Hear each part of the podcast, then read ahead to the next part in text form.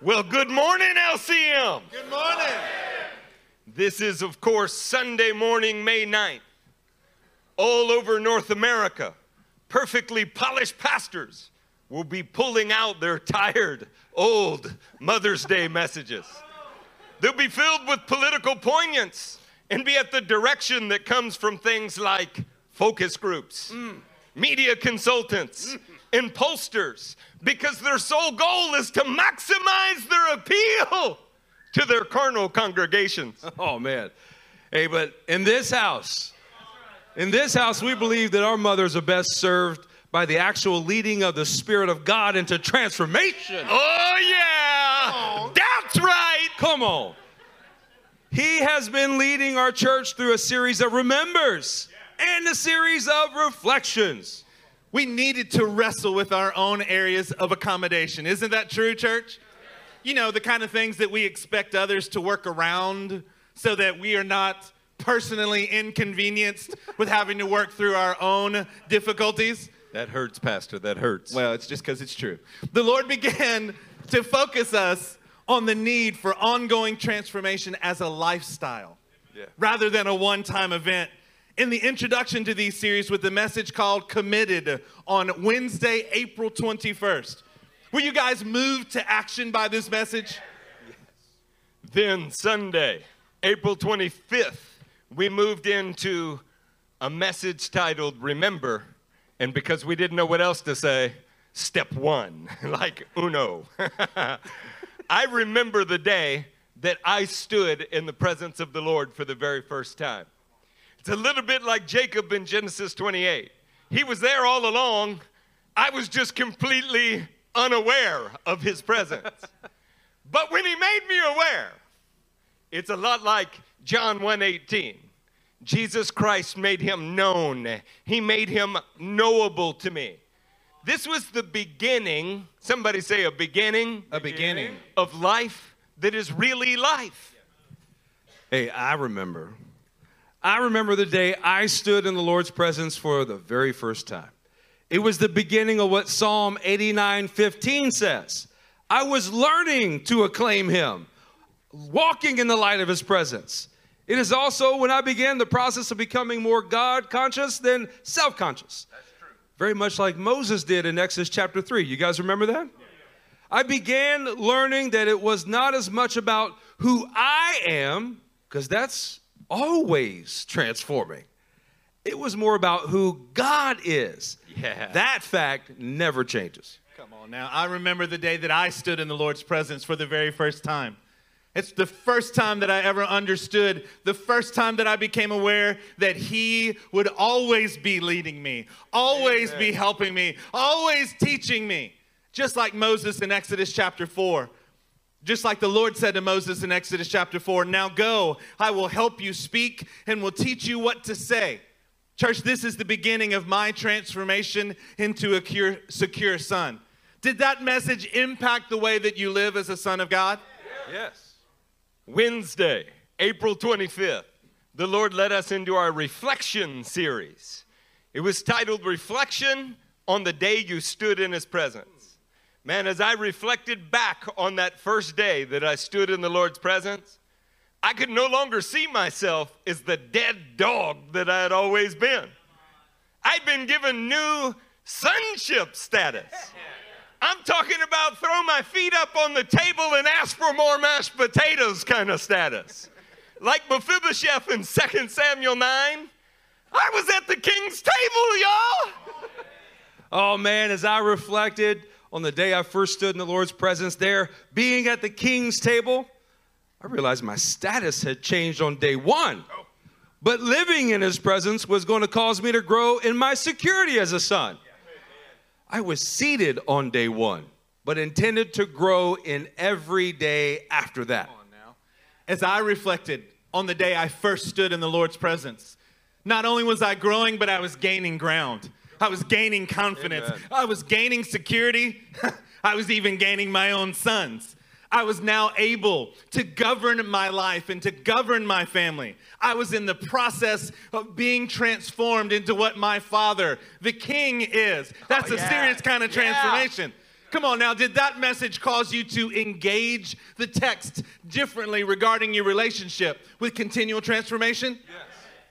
Sunday, May 2nd, we took our second step into the Remember Secure Son series with a message cleverly titled Remember Step 2, as in the sequel, Do. I remember that I was a slave, but he brought me out of there. I mean, like, out of there. That was the day I was let out of the cage. But my initial freedom, that was not really the point. The point was the life I would lead outside of the cage. See, my father, he set me free for freedom. The life after the cage is the point, just as Galatians 5:1 says. It is for freedom that he set me free. Isn't that good news? That's great news. Look, I remember that I also was a slave and he brought me out of there. I used to be completely powerless and without choice, just like Romans 5 says. But now, oh, now I have a choice. As part of my uh, vocational training for this new life that uh, I was completely, utterly unprepared for, Your weekly halfway house. working wonders. I could now choose to remember in 70 Sabbaths a year. Put this together, right? This is one in every five days, and even spaced out in 52 Sabbaths that happen the same time every single week. How about that? My security as a son grows every time I remember what he's done and is still doing for me. Church, I remember that I was a slave, but he brought me out of there. He heard my initial cry, and this was not a one time transaction. See, we were now in a relationship, an ongoing transformation was taking place. Like Psalm 81 says, every time I opened my mouth, he began to fill it. I had experienced the transition to freedom, but I was now beginning to walk in the transformation of becoming what he is. Church, did that message demand a change in the way you view salvation as a journey? Yeah. Wednesday, Cinco de Mayo, we continued in our reflection series. Reflection on being brought out. In my new status as a son, reflecting on what I used to be, I never wanted to be enslaved and overcome again. Peter warned us about this in his second letter. And the thought of being a captive to anything was so abhorrent that all I wanted to do was cling to the one who gave me freedom in the first place. Amen to that. In my new status as a son, reflecting on what I, I used to be, he's now given me more determination than ever to use my freedom for transformation rather than for sin. That's exactly what Galatians 5 says. In my new status as a son, reflecting on what I used to be, I realize that I am woefully ill equipped for this new outside world. So I am, in fact, free, but I never want to be free from my master. Like Exodus 21, I have chosen to become his lifetime servant, and he is absolutely daily securing me as a son. Church, did that message demand a new response in your lifetime journey of salvation? We've now arrived at remember step three The trilogy, the trilogy, the return. the three amigos, the trifecta. Today, you're going to want to turn your Bibles. Y'all ready? Like you got a Bible? You want to turn in your Bible to Deuteronomy 7 and look at your neighbor and say, I'm going to be here all day. That's true. I don't know whether your neighbor was telling the truth or not, but I am. Deuteronomy 7 17.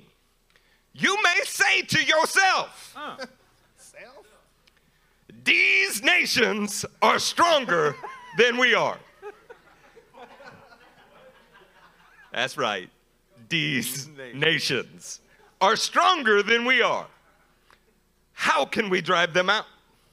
But do not be afraid of them. Remember well what the Lord your God did to Pharaoh and to all Egypt. You saw with your own eyes the great trials, the signs, the wonders, the mighty hand and outstretched arm with which the Lord your God brought you out. The Lord your God will do the same to all the peoples you now fear.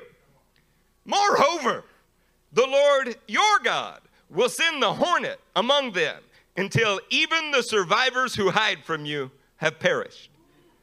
Do not be terrified by them, for the Lord your God, who is among you, is a great and awesome God.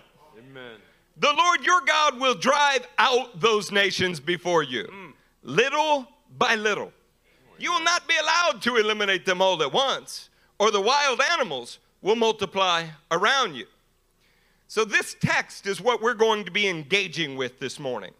And it, it is the stage of the Remember series that we're at in our preaching, but it's also the stage that we're at in our transformation into becoming secure sons. Oh, amen.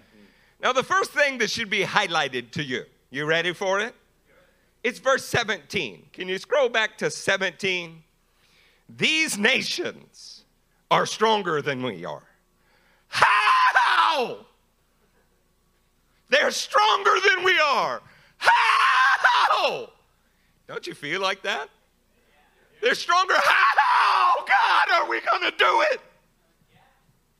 Every son is going to come to challenges subsequent to salvation. And they all feel bigger than you. Yeah. Salvation was birth. What follows is maturing.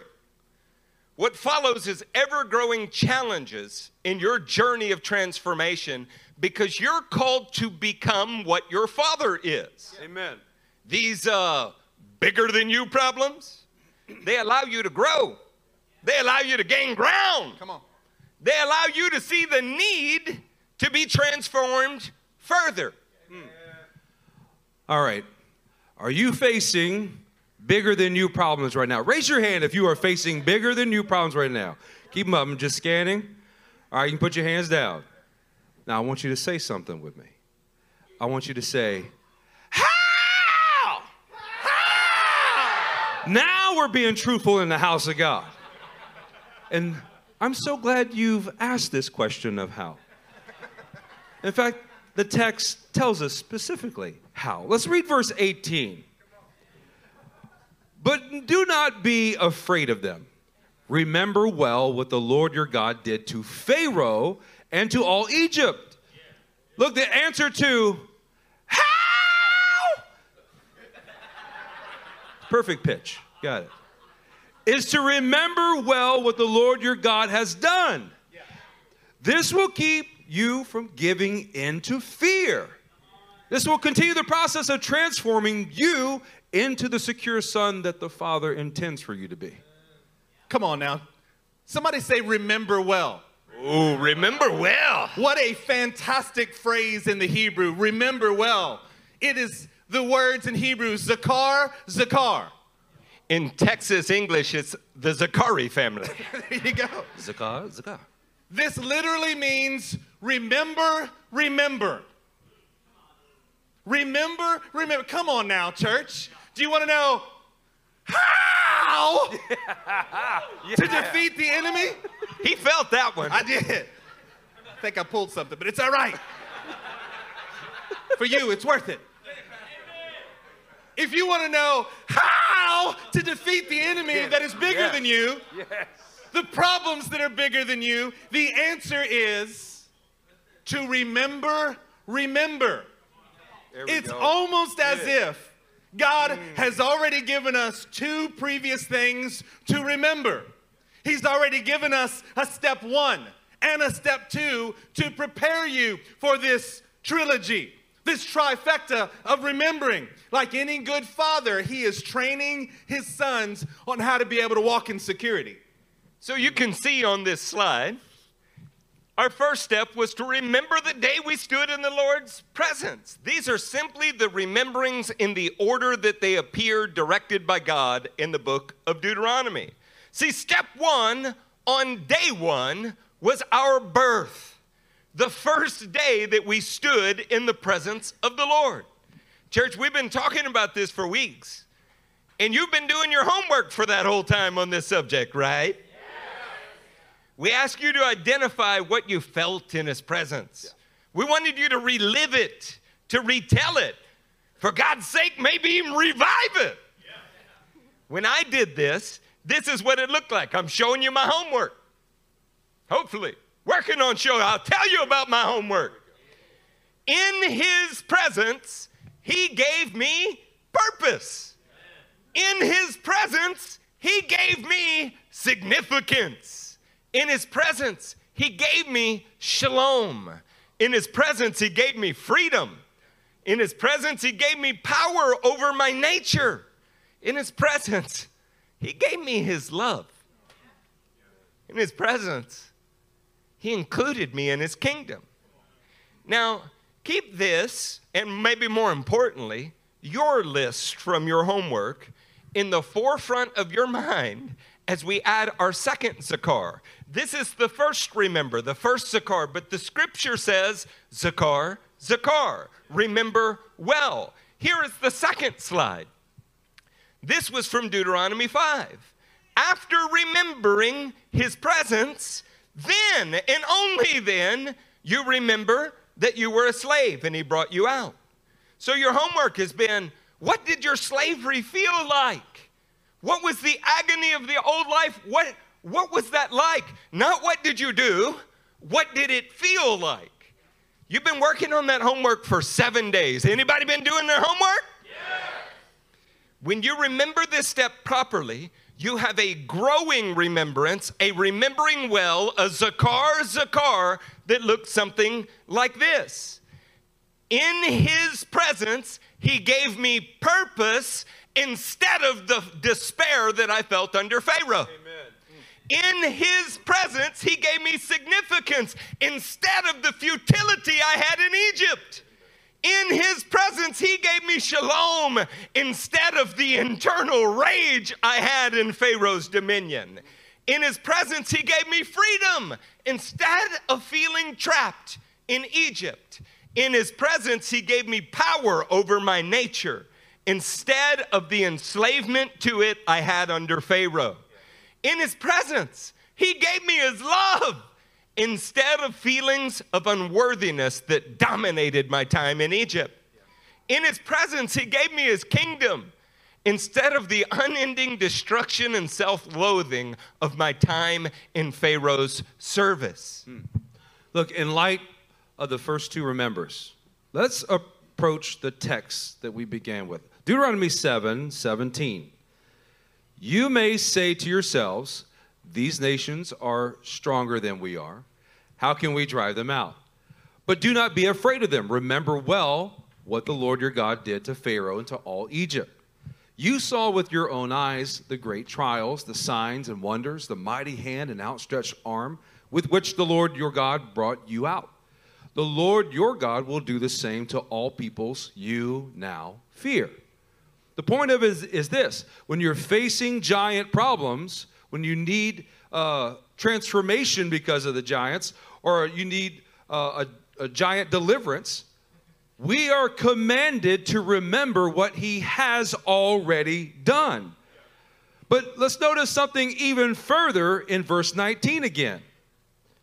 Verse 19 starts with the word you. Everyone say you. And by you, we mean you. So, are we preaching to you this morning? Yes, literally, we're preaching to you. You saw with your own eyes the great trials, the signs and wonders, the mighty hand and outstretched arm with which the Lord your God brought you out. The Lord your God will do the same to all the peoples you now fear. The first remember and the second remember are what you saw with your own eyes. They are the ways the Lord your God brought you out of there. When I do this, my trust and my security as a son, it grows. This is what it looks like for me personally, and I want to show you what my homework looks like as we put up this next slide. In his presence, he gave me wholeness instead of the hollowness underneath Pharaoh.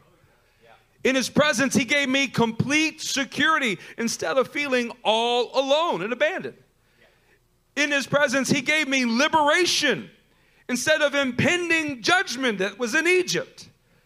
In his presence, he gave me tangible power instead of desperation.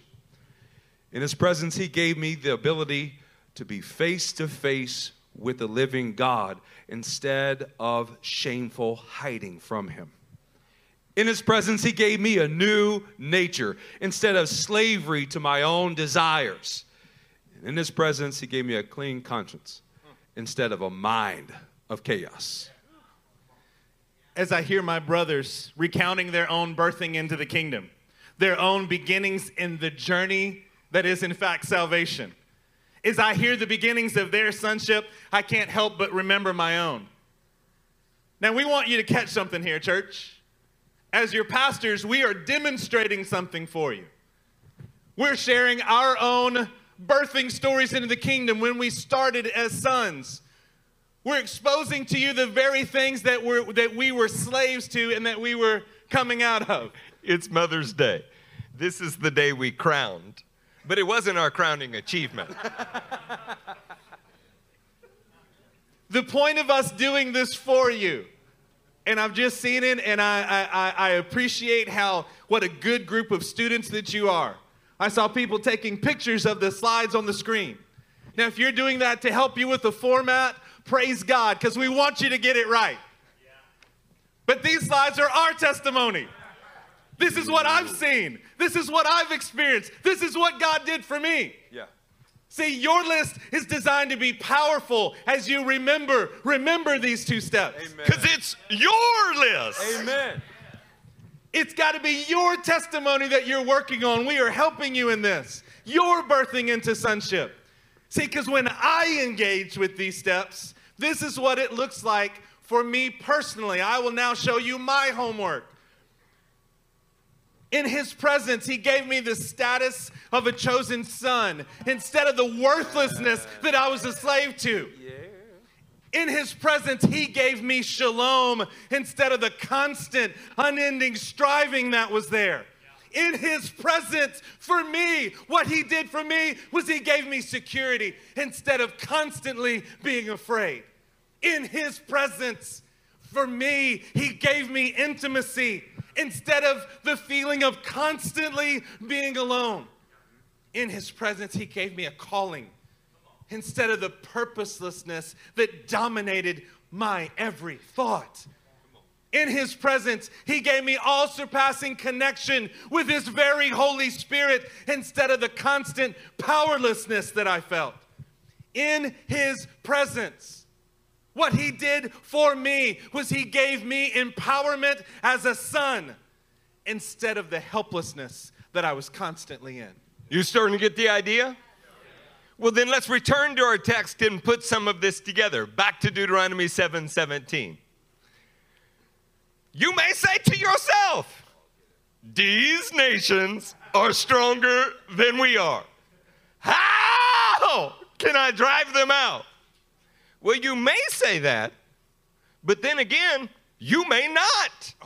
How can we ask how if you are remembering that the goodness of your Father has always delivered you, that you were powerless, and that He's delivered you anyway, that you were never in a position where you were stronger than your enemy? How can you ask how? Remembering what He and He alone has done for you will empower you to believe what He will do through you now that you're a secure son. We have to grow in our security. Let's look at verse 18 to continue. But do not be afraid of them. Remember well what the Lord your God did to Pharaoh and to all Egypt. All right, every time we see you or your, I want you to say that with me as I read it. You saw with your, your own eyes the great trials, the signs and wonders, the mighty hand and outstretched arm with which the Lord your, your God brought you, you, out. The Lord your, your God will do the same to all the peoples you now fear. Come on, church. When you start to remember well, Pastor, it's almost like the how gets turned into wow. You get to you get to start seeing what God has done when you remember well what the Lord has done for you in very personal ways very, very personal ways. You can celebrate what God has done in others, but there's something special when you remember in very personal ways what He's done for you. This is going to cause your security to grow as a son. I got one amen on that. I, I'm, hey, hey, this is, yeah, y'all, you might be still asking how inside. Maybe we need to just get that out of the way. Y'all seem fascinated with that homiletic, like you didn't know what to do with it. So everybody just do it. Your best. How? Okay, that's never going to be a part of our lives again because we know how. When you know what the Lord has done in very personal ways, when you remember, remember, you remember well, it's going to cause you to grow in security as a son so that you can know what your good father will do to all of the peoples, all of the areas, all of the habits, all of the things that you fear. You already know what he's going to do because you remember well what he has done in you. Church, there's been a terrible mistake that's been made for centuries, and it has skewed the way that we view salvation. It's been stealing from us, so we need to address it. The day that you entered into salvation, well, it was amazing, but it was not the pinnacle of your existence. It was just the beginning. The things that follow salvation, the maturing of the believer, the securing as a son. Wow, we're going to end up even governing with Messiah on his throne as he is on his Father's throne. These things surpass your initial deliverance. The truth is that that is overlooked by most. The best day of their Christian walk was the first day of their Christian walk, and it was over. The Bible actually speaks of Israel's future deliverance as being so amazing that no one will even remember their initial deliverance. On a personal level, you need to make an adjustment. Your best days are yet to come. Amen. The transformation that lies in your future is greater than the transformation you've already experienced. Amen. Salvation is starting of the journey. How much better will completing the journey be? So much better. Look, 1 Kings 20 11. It reminds us that putting on armor is not the same as having completed the mission and rejoicing and taking it off. Daniel 2 35 reminds us that the rock that is Messiah entering the kingdoms of men is not as glorious as when salvation has filled the entire earth. Amen. Isaiah 9 7 reminds us that the beginning of his government is great, but it only increases and grows from there. Ecclesiastes chapter 7 and verse 8 just says it in the most plain, Peshat, obvious of manners because it reminds us that the end of the process is greater than the beginning of the process. Amen. Can somebody say amen? Second Corinthians 5:21 reminds us that being forgiven of sin is beautiful, but becoming the righteousness of God is better. Amen. Come on, we could go on like this forever. But the thing is, is that you should never have a declining view of the Lord's working in your life. I think you should say that again. Yeah. You should never have a declining view of the Lord's working in your life. You should have an ever escalating view of what the Lord is doing inside Amen. of you and what He will continue Amen. to do. Would y'all like to learn more about that? As good as everything has been that we've discussed up to this point, you're going to want to pick up with me in Deuteronomy 7 and verse 20. Are y'all there? More over. More over. The Lord your God will send the hornet among them until even Beyonce singing that survivor song will hide from you and she will perish. Do not be terrified by them. For the Lord your God, who is among you, is a great and awesome God. The Lord your God will drive out those nations before you little by little. But you will not be allowed to eliminate them all at once, or the wild animals would multiply around you. Verse 20 begins in Hebrew with the phrase vegam. Literally, it could be translated and also. Some of your Bible, where you at, Carlos? Where you at? Yeah, Carlos' Bible probably does. But it's wrong. Nearly every translation moves away from that strictly literal, literal and also and translates it dynamically as moreover for a specific reason. The Hebrew indicates an escalation. Something is accumulating and it's escalating when we say vegam in this way. See, vegam used in this construction means more than just joining two ideas. In the verse, the first idea is the initial deliverance from Egypt, and the second idea is deliverance in Canaan. But what this sentence construction means, vegam, literally is conveying the idea of if he delivered you initially, more so, how much more, Yeah. moreover, Yeah, on, will he deliver you in this case? Amen. See, the Hebrew's not just saying that, well, he saved you before and he'll do it again. It's indicating that there is an escalating salvation, an escalating deliverance. In fact, when you think about it, in Egypt they were delivered from one nation. That's pretty amazing. But in Canaan, they'll be conquering seven. Somebody say, that's moreover. That's moreover. That's moreover. That's moreover. Come on, conquering seven is more over. So why don't we do this? Let's scroll back a few verses and look at Deuteronomy 7, verse 1. When the Lord your God brings you into the land that you are entering to possess and drives out before you many nations the Hittites, Girgashites, Amorites, Canaanites, Perizzites, Hivites, and Jebusites seven nations larger and stronger than you. We have a comparison here. It's seven verses one, located in Deuteronomy 7, verse 1. Oh, I see what you did there. Oh, yeah, that was I- slick. I, That was I- real that'll slick. help me uh, remember. Oh! Remember what? Moreover, that's what we're going to remember. They were re- each, I mean, Israel was released from Egypt, but they would possess Canaan. Moreover, They were powerless servants the day they left Egypt, but they were sons of God the day they entered Canaan to become kings. moreover, they built the monuments of Egypt before, but when they went to Canaan, they would build the kingdom of God. Moreover, They were released from Egypt's leeks and onions.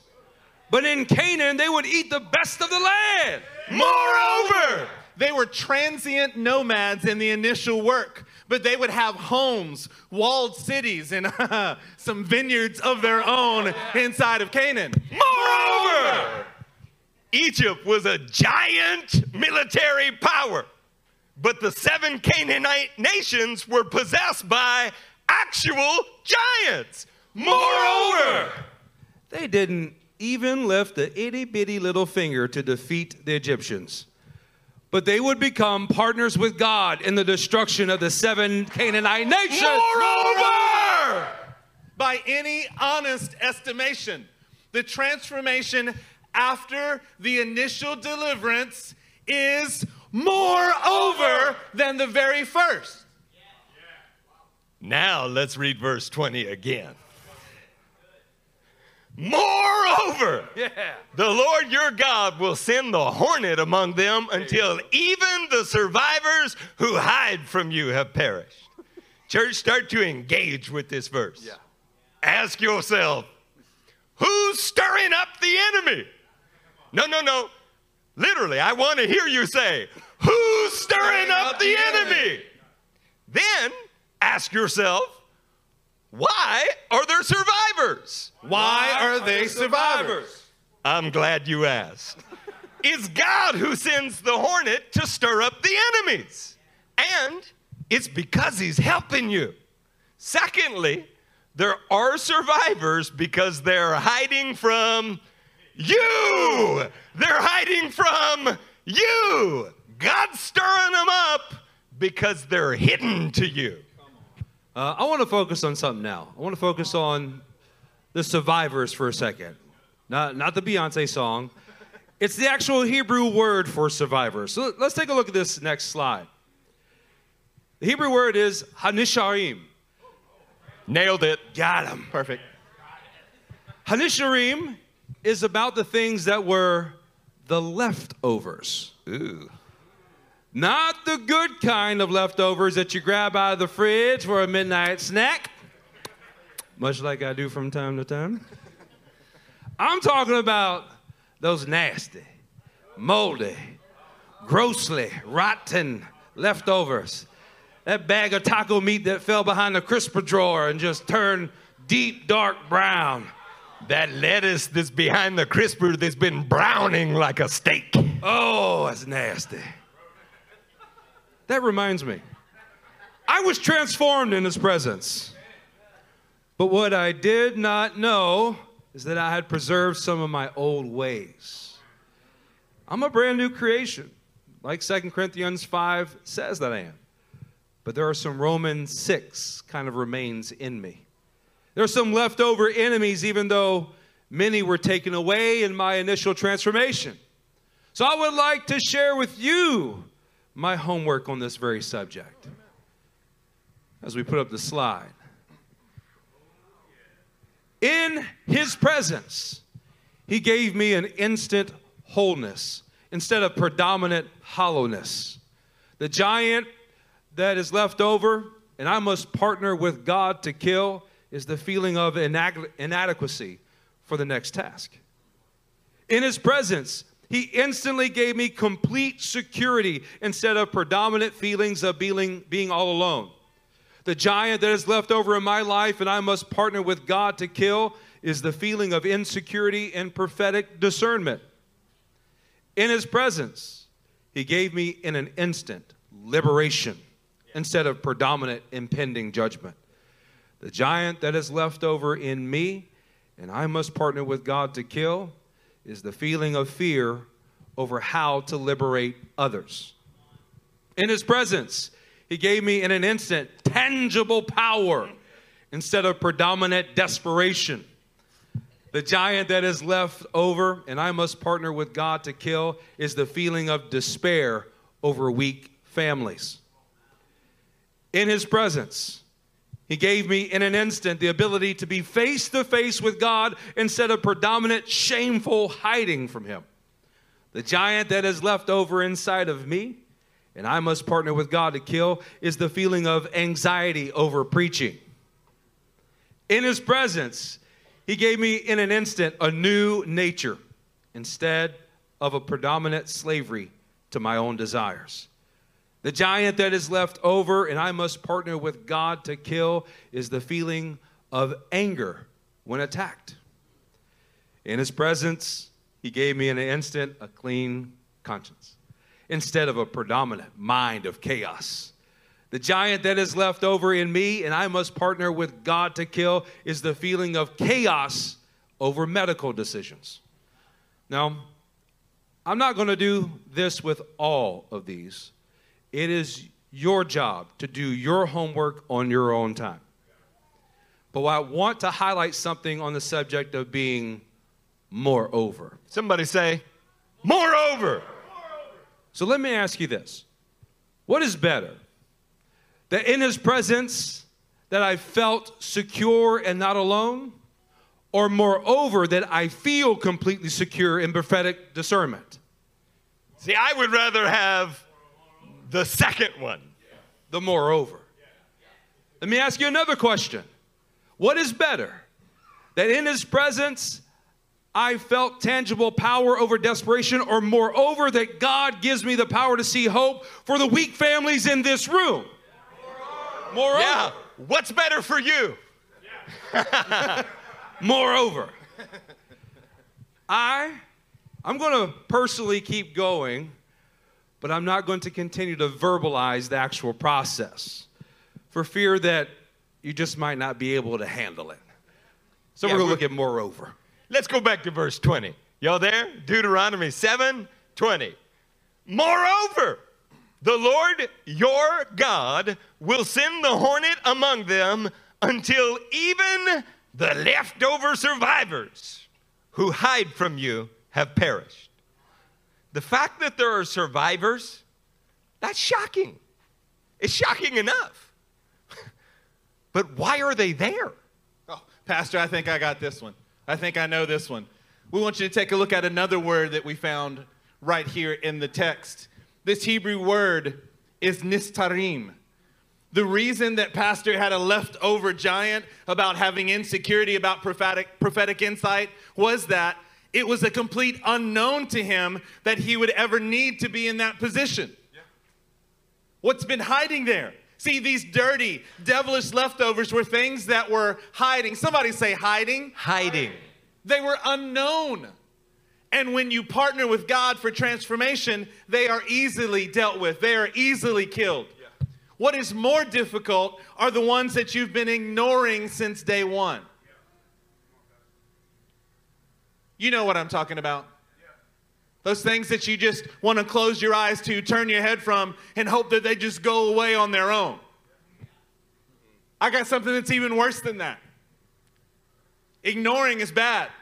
Having things that are hiding and unknown to you. That's, that's bad. That's producing these things that are hiding. Worse yet, the ones that you have been keeping secret. These are the survivors that we're talking about today. Yeah, it's right on your screen up there. Hidden things, secret things, concealed things.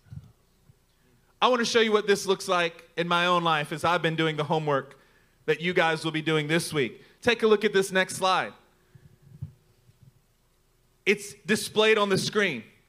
I got to I got to be honest with you as I'm looking at it, it's hard to fit all of these kind of emotions into single little small boxes so we can show it to you on a screen. But even though my homework is on the screen, I want you to focus and listen to what I'm about to say. His presence made obvious to me that I was a chosen son instead of the unending feelings of worthlessness. What was hiding from me Hiding. was the giant of worthlessness that I had to kill in order to have vision for LCM as an entire church. See, his presence made obvious to me that I was given shalom instead of the unending feelings of strife. What was hiding from me was the giant of striving that I had to kill in order to have vision for your families, for each family in, in, in this room. That can only come through a supernatural shalom. His presence made obvious to me that I was a secure son instead of the unending feelings of fear. What was unknown to me was the giant of fear that I had to kill in order to pastor each life, all the way until you are able to minister. Getting you to a place of maturity. His presence made obvious to me that I now had intimacy with the Father instead of the unending feelings of being alone. But what I would rather ignore is, is the giant obstacle of knowing the purpose of sending my generations and my disciples to the Aswan region. It's one thing for me to have direction. What about these others? I'd rather ignore that if I'm honest with you. His presence made obvious to me that I have an all surpassing connection with His Spirit instead of the unending feelings of powerlessness. What I would rather keep secret is the giant feeling that I'm inadequate for the next step. No matter what the next step is, even if I don't currently know what that next step is. His presence made so obvious to me that I was given the empowerment of a son instead of the unending feelings of helplessness. What I all too often have kept secret is the fear that the supernatural will decline, that the supernatural might even die in this place on my watch as pastor. That'll never happen. Say it with me. That will never happen. What you just heard a man do is share with you things he could not have been transformed in on day one because he didn't know that he would ever need to be. A lot like that message about the disciples in the Garden of Gethsemane. They had no idea where they were weak. Journeying with Jesus showed them areas they needed to be transformed. Are you beginning to feel what we're um, being moved by here?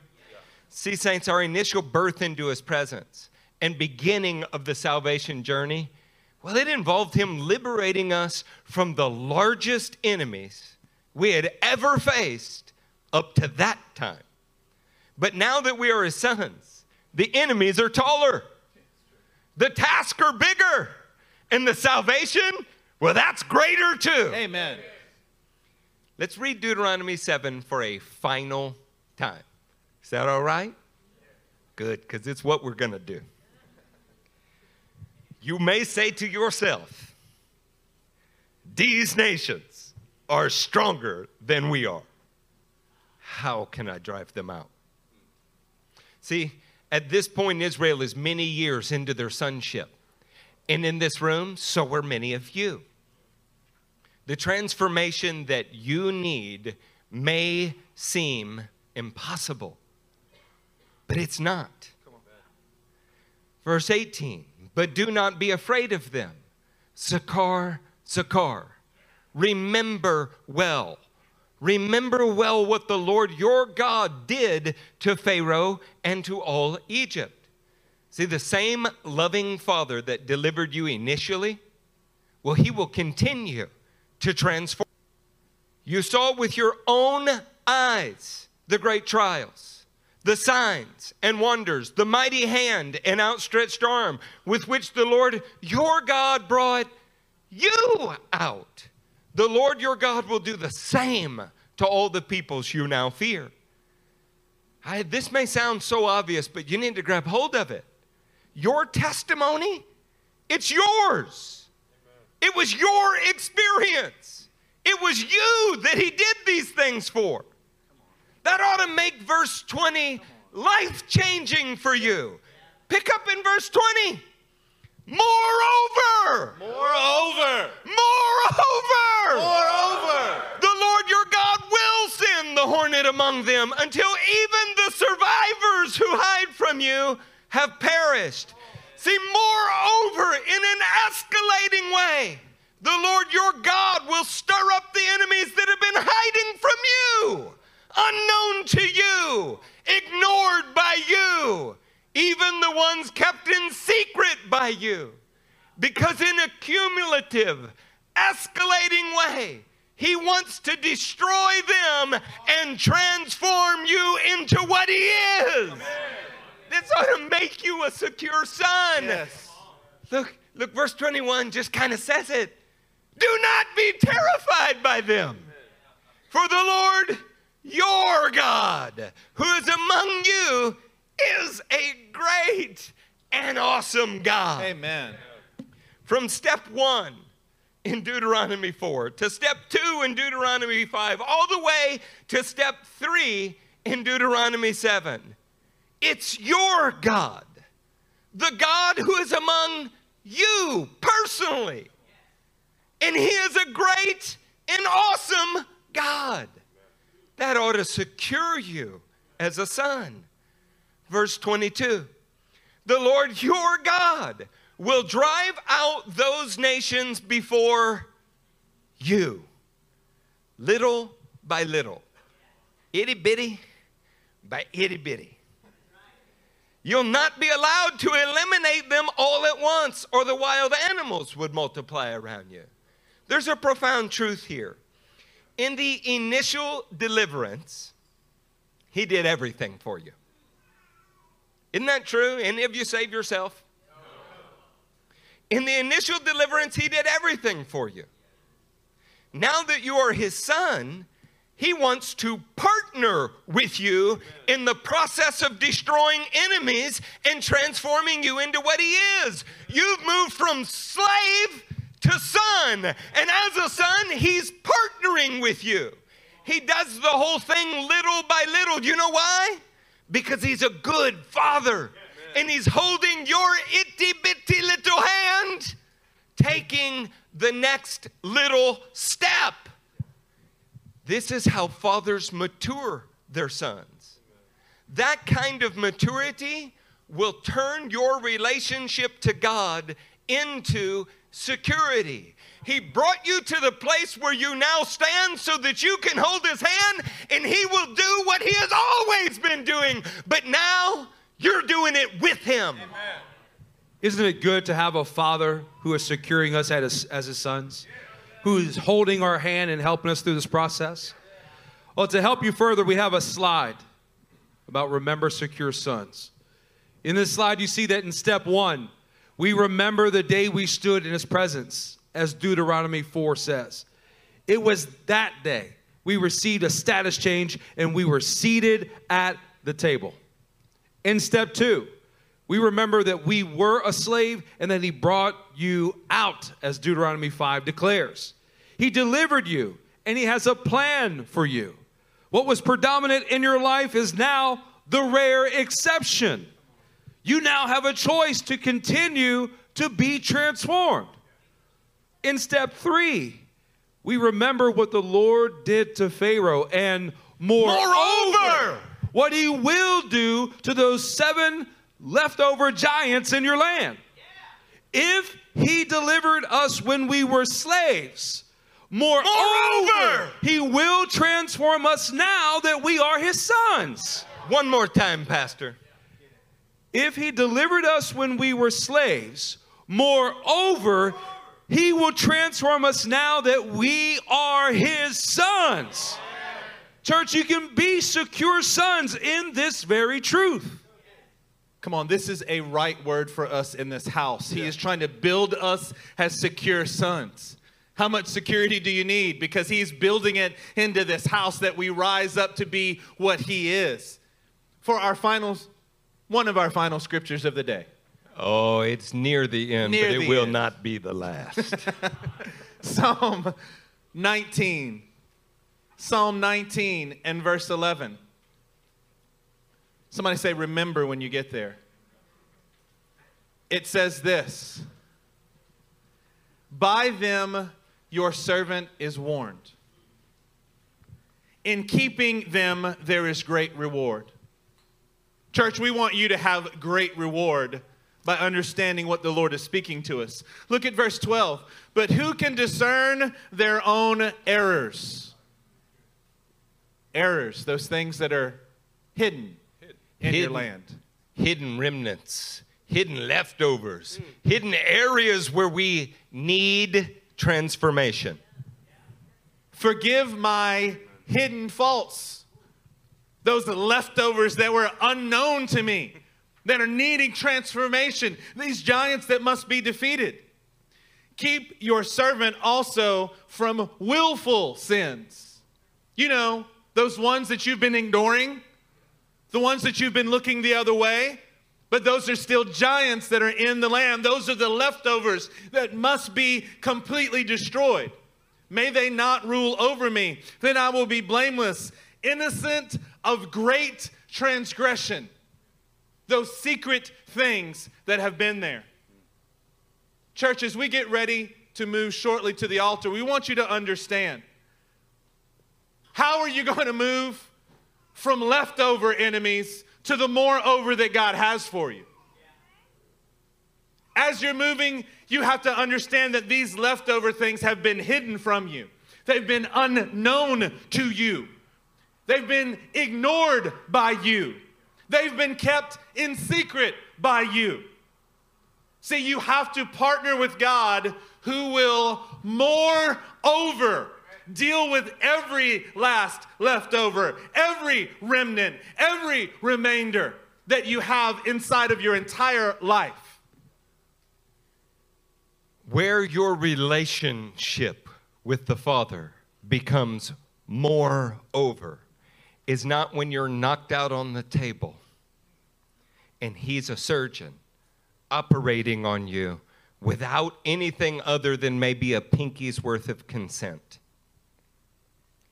where your relationship with your Father grows is when you stop hiding, you stop ignoring, you stop keeping in secret, and you start to say, Because of what you've already done for me, and I remember what you've done for me, I want to grab hold of your hand for the next step. Amen. Lord, you, you will empower me beyond this.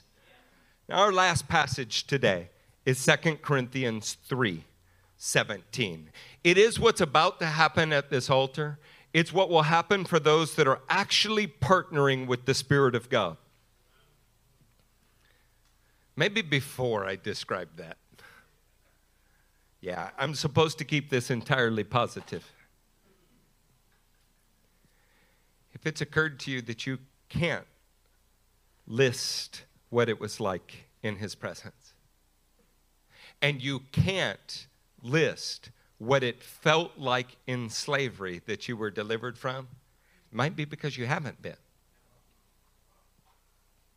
If you have to generally couch it in, well, you know, the Lord's always been good to me, really, name seven ways. Well, He's blessed me in my business. Any lost pig can say that. How specifically did His presence affect your life? How specifically did it free you? Can you list the things that He has not, not forgiven, notice, freed you yeah. from? Yeah. Can you honestly make an assessment of where you still need transformation? Because that's what a relationship looks like. And we live in a time of a perverse sales pitch, transactional, whorish kind of Christianity. But that's not what my relationship with him's like. That's not what these men's relationship with him is like. It's more like a good father who is leading me on a lifetime journey, and I can look and see the progress I've made and the progress I still must make. So you ought to be having some different reactions based on exactly where you stand.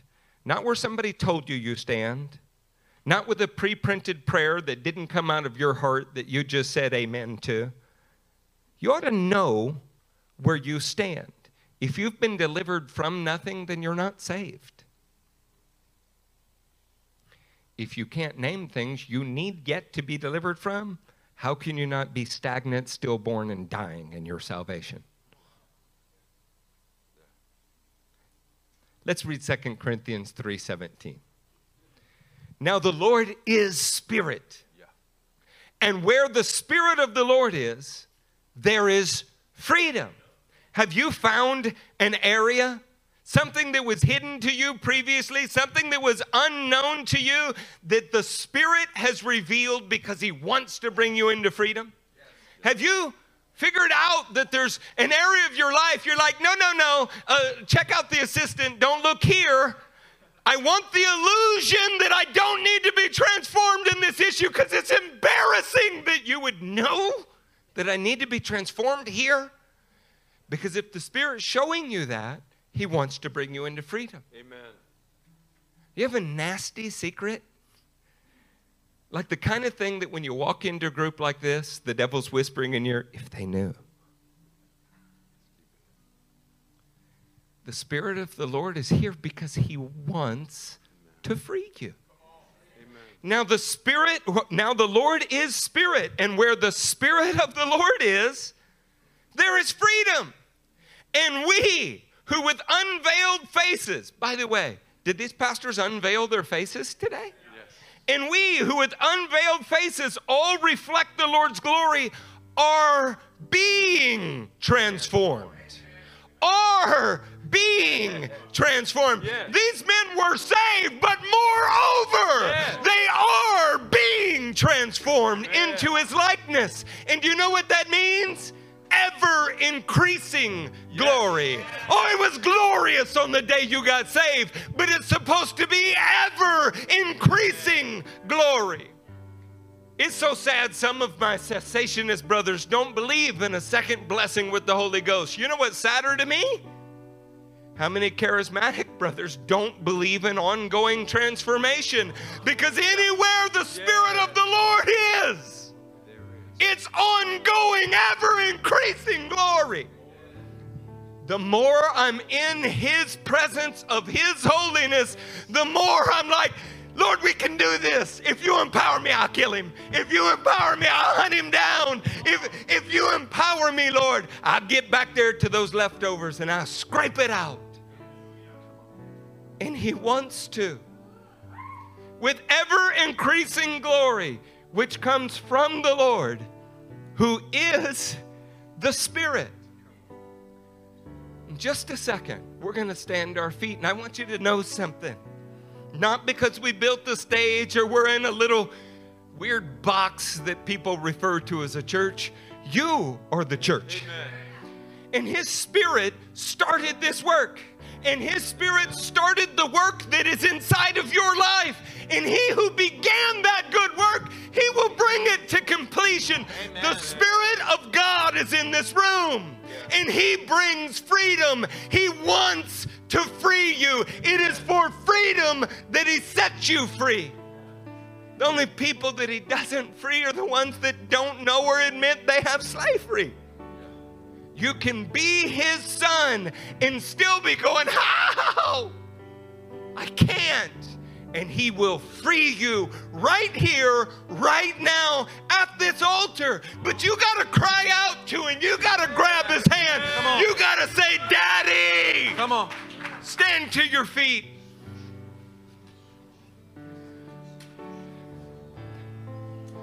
Lord, your spirit is freedom. Lord, fill us again with your spirit of freedom. Every area that has been hidden to us, every area that was unknown. Lord, even those wicked areas that we want to ignore, and those secret areas we've told no one about. Lord, we're asking you now to take us by the hand. You are a great and an awesome God. Your spirit now. We must be transformed.